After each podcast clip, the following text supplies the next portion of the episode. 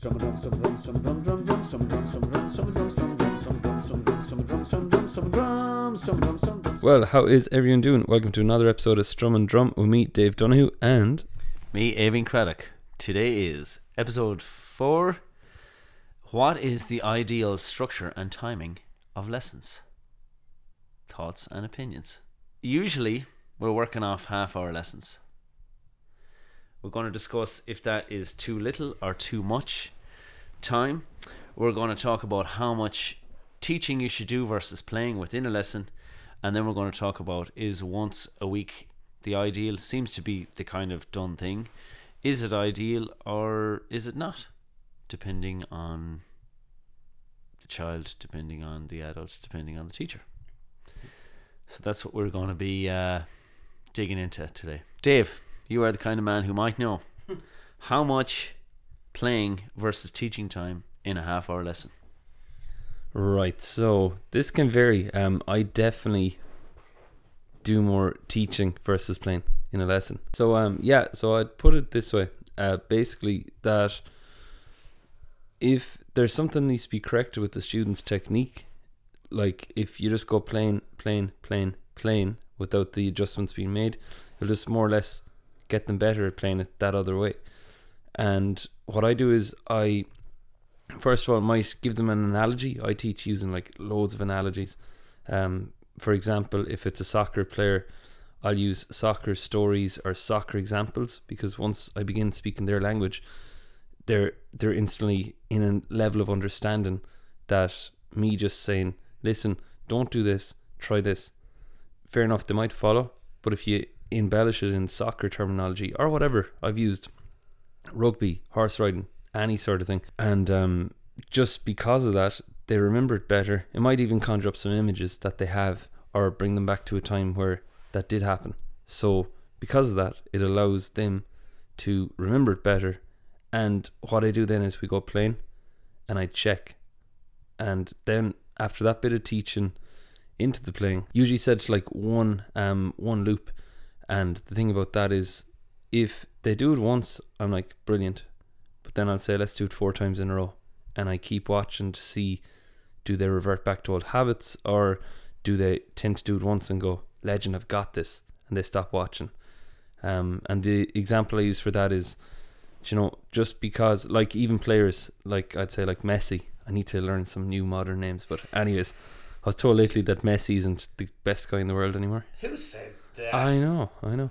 Um, but yeah, but do you ever notice like everybody's favorite player is the one on their own team?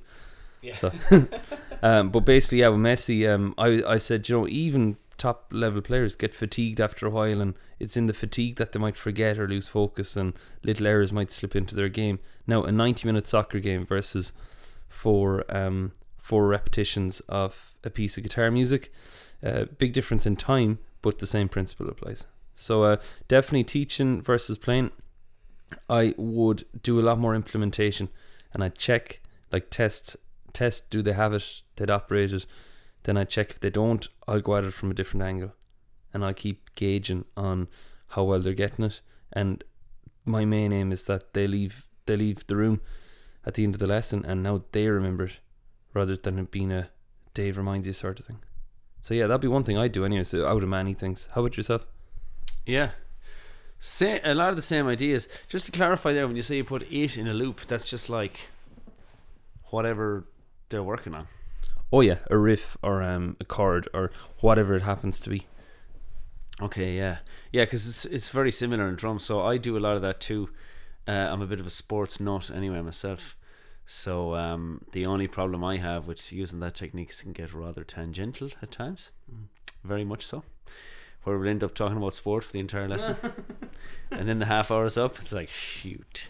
Um, but yeah, I would do the same thing. It, totally dependent on, on where the the the child is at. It's that whole principle again of of meet them where they're at and enter their world, and then from there to bring it into what you're doing. Um, the, I suppose with the drums, you get a player like Keith Moon, for example, and then you get a player like Dave Weckl. So Dave Weckl would be the quintessential classic technique uh, for playing the drums, the most optimum uh, ergonomic way of playing. So he's got all his motor technique down, the sticks are hopping, and everything is perfectly balanced. And s- some guys will come to you, and that's what they'll want to learn, and they'll expect you to teach them in that way, and that is the invert, you know, close brackets, proper way to learn. But I find with the drums, like, there's no other Keith Moon, there's no other John Bonham, there's no other Dave Grohl. You you can inhibit the child's natural talent sometimes by going trying to get them to play in a certain way. So it's I think it's trickier on the drums just because there's so many varying styles on the drums, and a rock drummer will sound completely different to a jazz drummer. I'm sure it's the same on the guitar. Mm.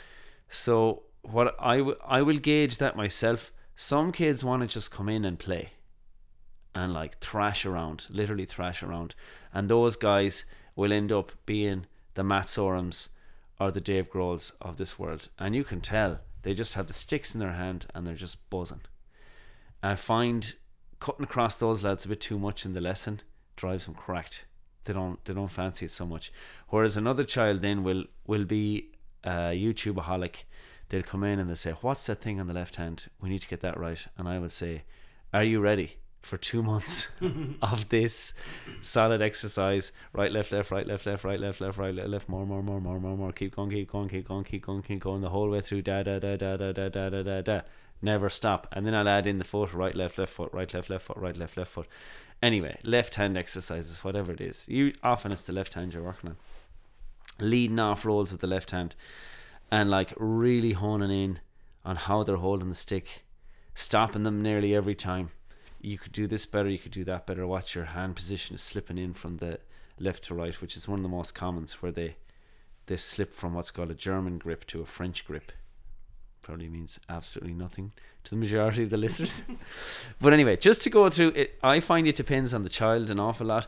And with drums, I wouldn't really have a focus on teaching proper technique unless I know that it's the child is enthusiastic about it. Usually, I will get them to learn their favorite songs, watch their favorite drummers, and become the kind of drummer that they see themselves in their mind's eye. Become the the drummer that they want to be. Going back to last week again, talking about the long term goals. It's better if they can figure out quicker if they want to be the big, muscly, tattooed, sweaty, thrashy guy with his top off, or if they want to be the guy with a suit and tie on playing. I don't know Wagon wheel. wagon wheel. yeah, if they want to be, yeah, it's it all varies. It all varies. I mean, the, for example, there was one guy, he uh, who I used to teach, and he used to wear like rock rock band T-shirts in all the time. Now it must have been his dad who was into the rock bands, or his mom. But because he came in to me with a video and he was obsessed with this video of like an army corps drummer who was class in fairness. It's on YouTube. Anyway, he's just playing. He does a solo with the brass band, but this kid was obsessed with it. But I mean, your man is so opposite to rock. Like it's he's in a uniform. He looks all pristine and he's got the brass buttons all shiny and the whole lot. Like in his technique, you can see he's an obsessive drummer. Like his technique is really strict and, and, and focused. So yeah, depends. Depends what the what the child is doing. Totally depends. I, I wouldn't have a set rule myself. Yeah, I change it as well. Like at times, um, like with it, I find that it can depend. Like you were saying, some players come in and they just want to go like playing, playing, playing. Mm. Now the the thing about that then for me is if they come in and if their technique, if the if the technique is holding them back from progressing with the piece, now they're in this sort of weird loop that mm. they're not getting better with it, not fully getting it, and they have a preference for just playing, playing, playing. Which, like I was saying, it leads it back into the thing. Certain types of music. Um, I was shown the kids lately, the Libertines, who I absolutely I loved the two albums they had out years ago, and it was a real lesson I was teaching the kids about how the technique, absolutely out the window. Like I love the songs and everything, but like there be buzzing going on with the guitars, notes not being fully hit, extra strings being hit, uh, rhythms, loads of things. But the cool thing about it is I was teaching the kids that you have to learn how to be get that sort of chaos going on with your playing. And when you do, it means that as well as being able to play it that way, it gives you more control over your playing. So now you have extra tools in your sort of playing toolkit. If it ever comes to that, you do have to play it in a looser, more chaotic style, kind of borderline punk, I suppose. So yeah, so like it's better to have both parts of things going on with your playing. Um, yeah, so a bit of both, but definitely there comes a stage then where a student has to decide. Like I've taught students in the past who won't won't work on the technique. Then they just want to play, play, play. Uh, so much so, depending on how they track. Like if a student uses just their ear and they're playing something like, let's say, power chords or bar chords, and they use their ear to trace going up the frets, as opposed to knowing, well, this dot here means I'm on the seventh fret, and now I'm on the third, so I'm going to aim for that dot. Like so much using their ear that they won't even go for that option, that they'll overshoot it. But then once they've it logged, they'll go, oh, that's how it sounds. And they might get it the second time, but the first time, every time, they might miss it. Um, that's definitely happened in the past. And that's where you kind of have to just let a student off to do their own thing if they're full on point blank, not going for the other approach to getting it. So, yeah, so that's where I'd be on teaching versus playing, anyways. Anything else? Um, yeah, it just yeah, it's it's I suppose it's for the teacher to gauge like what kind of what kind of pu- student they have, and it's that whole thing of if you can catch them while they're a bit younger, trying to say, well, if you want to go fast in the future, developing that technique in your left hand is actually counterproductive you know. Uh, depends on the age too. It's very it's it's a lot easier to say that to a 13 year old or 12 or 13 year old than it is to say it to a 7 or 8 year old and um, i think just to, to finish up on it the overall point i would make is is that going back to one of the earlier podcasts we did talking about enthusiasm is to try and keep them on the wave of enthusiasm for some reason with drummers anyway i think it's just the personality type in general to make a broad sweeping statement because people love talking about generalizations. the drummer archetype. And oh drummers are unhinged and drummers are mental and all that kind of stuff. You'd hear that a lot. But uh, in, in general um, drummers do do a lot of drummers do play for the love of playing. And I would say you'd be likely to meet less drummers who are into the finer points like you'll meet maybe two in ten or one in five sorry uh, drummers who like into the jazz and need to understand the technique. Whereas a lot of guys, once they have the rock beat down, they'll be on the phone to their mates going, "Lads, I have it. Let's go. Here comes the band or whatever." Um, so I find a lot of the time it takes a lot of patience as, as a drum teacher anyway because you can see them starting to develop weird stuff going on with the hands and even like even stuff in terms of their stool close and far away from the kit. Loads of of young drummers will pull their stool too close to the kit instinctively. I don't know what that's about. I don't remember ever having that problem. But that's what they want. They want to be in on top of the drums, flaking them, literally pulling the stool in, and you kind of have saying they have to back out, and that will frustrate them. So it's just about managing that frustration and and making sure that they're enthusiastic. That's all I would say about that.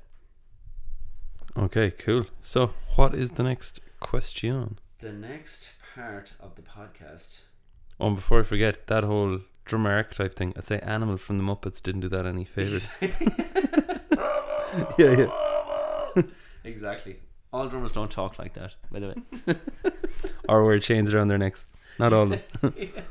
Uh, what is the optimum length of a lesson? I'm going to go with the my usual statement. It all varies. I think I use that for everything. That's my answer for everything. It's a nice, uh, nice vague answer. um, it does all vary, though. I agree. Oh yeah. Um, like optimal length, it dep again, yeah, as you said, varies. It depends on the student. Um, depends on what's being covered. Depends on what else is going on that week. Depends on time of day. Um, somebody coming for a lesson at eight at night, if they're in a specific year in school, that's a very different environment to an eight-year-old coming just after school, or maybe after a bottle of Lucozade. Um, that's a fact. But um, Yeah, it depends. It all depends. Um, for me, it's how the lesson is done. Like, if somebody said to me, like the time of the guitarathon, there were hour long lessons, and I do 30 minute lessons. So instantly, you could pace out stuff, or even at the camp, we did. It was great having those hours in the day to tease out things and just plant little seeds of going, well, this technique here we'll cover later. And instantly, everybody's a bit more curious about what's going to happen later, which makes for better learning in between. Um, but in the 30 minute lesson, it's like, right, we're doing it now. That That's what I find. Yeah, absolutely. Um, I'd be the same.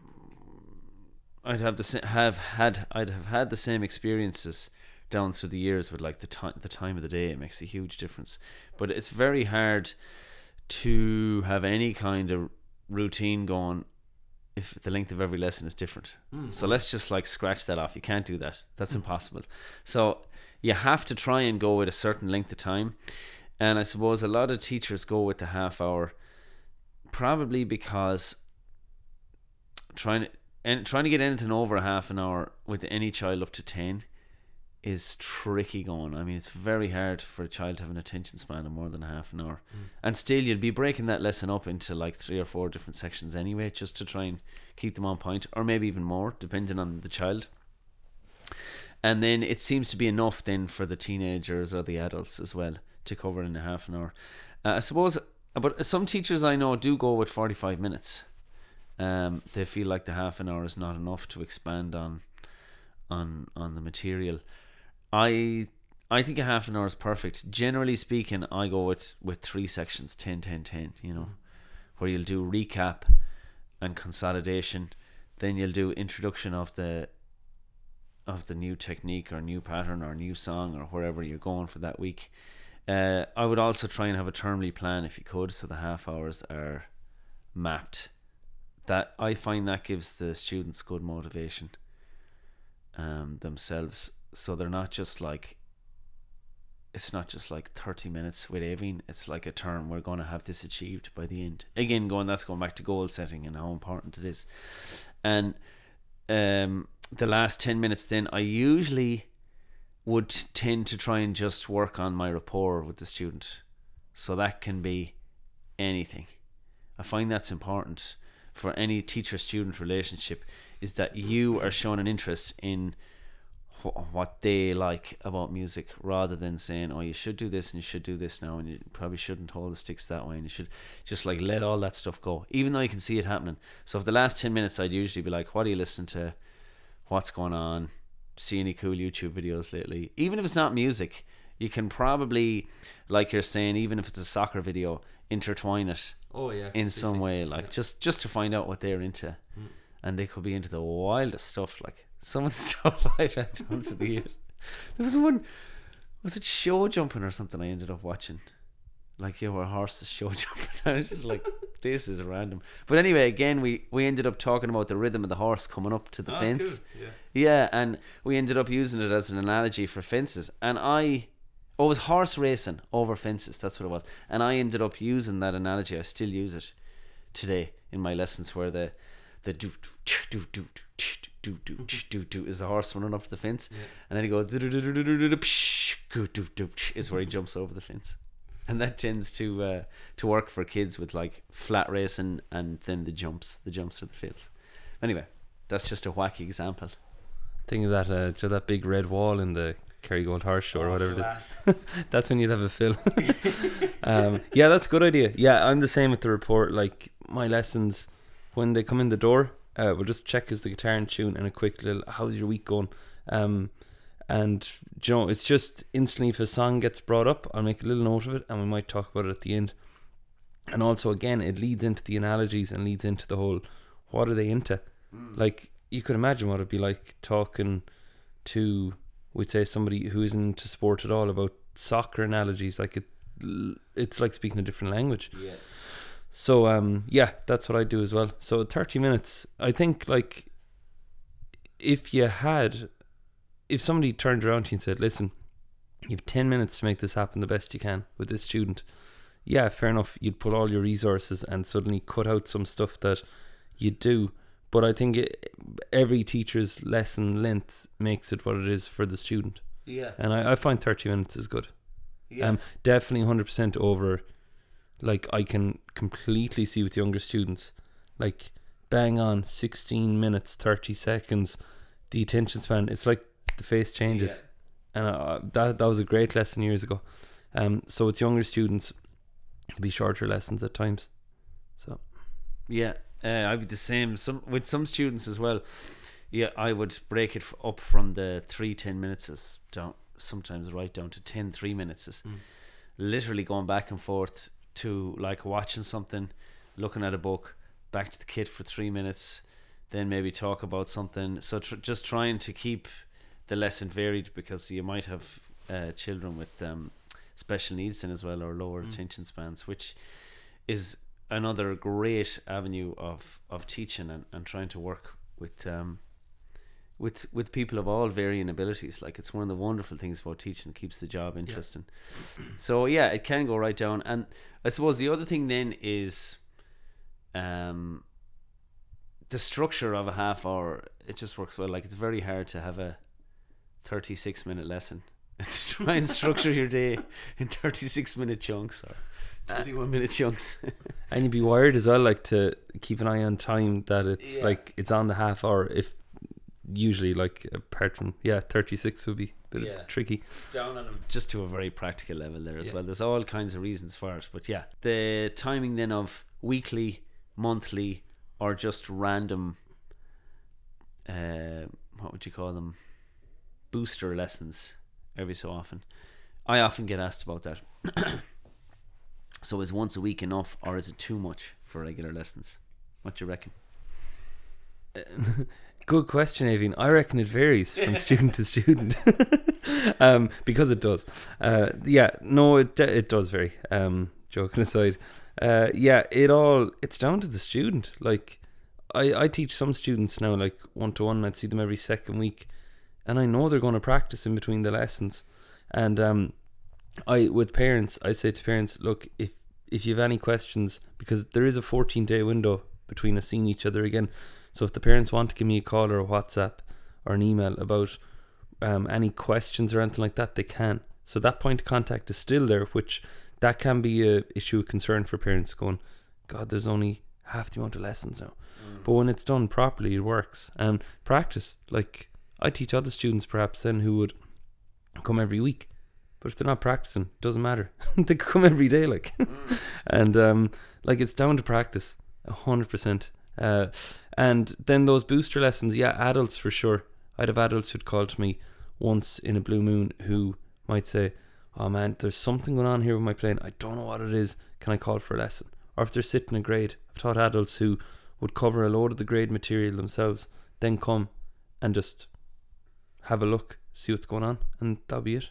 You know. Yeah, same as that. Usually, the the most common phrase I hear from adults or fellow professional players is, "Oh man, I'm stuck in a rut, stuck in a rut." Like where they, I suppose it happens a lot with drummers where the fills tend to be the same a lot of the time, and you do go for your favorites.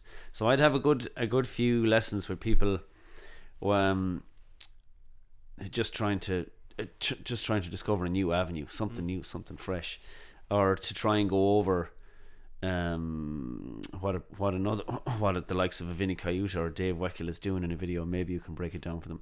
But remarkably enough, since the HD YouTube videos come out, I hardly get any more of those requests. Isn't it amazing? Like so, that whole part of my teaching has nearly vanished. Like, Wow. yeah, it's just got like the internet is making profound changes on the landscape of education every day, and the landscape of everything. Like, it's unreal. Um, then with um, with younger kids, like the once a week, I find now as a parent, I can see myself if I was dropping my own kids off for lessons. There's just a great rhythm to once a week. I think. Um, just enough for the kids to stay involved. And after they come out of their lesson, you know, you might have two day cool down period where you're like practice now, practice now, practice now, until you can start talking about oh the next week's coming around. Have you practiced? You know, and it's good motivation for the kids. But like as you're saying, if you have a different point of contact where you can make contact with you or whatever within the time, that would make perfect sense as well. Just to not leave the kids women if they're in doubt about anything. Mm. because that can be frustrating for them too. Um, then going, I suppose that uh, for the grades, I'd often teach monthly for the grades, mm. but I would expect. You see, the lovely thing about the grades is, it's like shut up and put up for want of a better expression. It's just like get it done. This is what you have to do. Take the videos of me playing it. Take it with you. Come back in a month and I'll review it just to make sure there's no mistakes. And I might have like four or five lessons before a grade. I, I find myself the grades can be tedious for me anyway. Going weekly through the same stuff again and again and again, same patterns. Why didn't you practice? Oh, I didn't have time. You know, a lot on the evenings. Okay, you're gonna fail your grade. End of story. Let this be a life lesson for you. Uh, so I will. Um, I'd often space out the lessons more for grades. I, Yeah. I, the weekly grade thing doesn't doesn't do it for me. I just find it there's no there's no scope for development really. It's just like let's learn these pieces. Let's get the piece of paper on the wall. End story. Yeah, yeah, I find out with the grades too. Oh, by by the end of the season, and that's why this year the grades are happening in spring instead of winter, because every year it was like back in September, this small window of time, and by the end of it, it's a great progress burst, but it's at the cost of just kind of going, oh man, just this scale here again and this piece, um, and with the on guitar, anyways, with I would see students more regularly than we'd say a month at a time, unless they're an adult. Um, because, like I was saying earlier, if there's something in the technique going a bit funny, now if they've spent a month playing it, and let's say they get it right, because you can get things fully working without the, let's say, quote unquote, um, proper technique. And now there's that cost where a student, especially younger ones, will go, I can play this anyways. And if Dave closes his eyes, it sounds like the notes are there. But like the thing then is to try and get them around to the idea of going, listen, you're gonna have to like forget you can play it up to speed, doing it your way. So that's why I'd see them more regularly. Um, but yeah, definitely about the grades, the structure of them, and keeping them so that, yeah, keeping it so that it's still interesting, um, Yeah. and relevant. Which in another podcast, I think we're talking about taking songs and using elements from the grades with the songs, so that and that comes into goal setting as well. So it's all tied in. Yeah, yeah. I mean, uh, yeah. I suppose I didn't mean to, to bash the grades completely. Like the grades are unbelievable, but I I usually use them as a tool for discipline. So And they're a goal too. absolutely, yeah, they're a very clear goal, which is great. But usually, I'd say let's set ourselves a challenge. Let's achieve this rather than like, uh, where's our plane going? It's like, do you want to do great? Okay, six weeks. Here we go. Bang. We're going to have three lessons uh, once every two weeks. I'll see you. Take the videos of me playing it. Copy exactly what I do. And nine times out of ten, the actually nearly don't think I've ever had a fail. Don't think I have. Ten times out of ten. There we go. It's official. That's that movie ten times out of ten every time. um, yeah, and the the the, it ca- the grades do catch out on excuses, like because if it's a case that it has to be covered, um, my favorite excuse ever I got from a student, a young student, was, "Yeah, um, I couldn't practice this week. I had a party," and I was like, "We had a festival." yeah. Yeah. It was like for a whole week and well, I had homework too, and you know, but it's and that's where the grades really afford the um the opportunity for students to look at their week and kind of go, well, I had five or ten minutes here, and that that's how it works because that compounded thing, like you talked about before. So yeah, that's what I think about it, anyways. Same as that. Is that a wrap? I think so. Are we done? It's hard to know. Is there anybody out there? Anybody got any questions? yeah.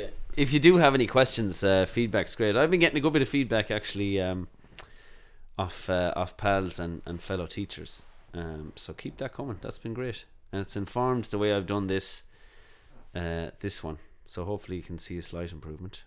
Been taking notes. Good man, ever the student. Yeah. So if you have any questions for me either, or comments or otherwise, uh, you can get me on Facebook. Uh, just enter the guitar coach, and you get Avine at. Uh, Drumador on Facebook is the easiest way, or you can check out my personal Facebook account as well. Cool. We'll wrap it there. So thanks for listening. Catch you soon. Catch you later. Strum drum, strum drum, strum drum, drum drum drum. drum drum drum strum and drum and drum strum and drum strum drum strum drum strum drum strum drum drum drum strum and drum strum and drum drum drum drum drum strum and drum strum and drum strum and drum strum and drum strum and drum strum and drum drum drum strum and drum strum and drum strum and drum strum strum strum drum strum and drum strum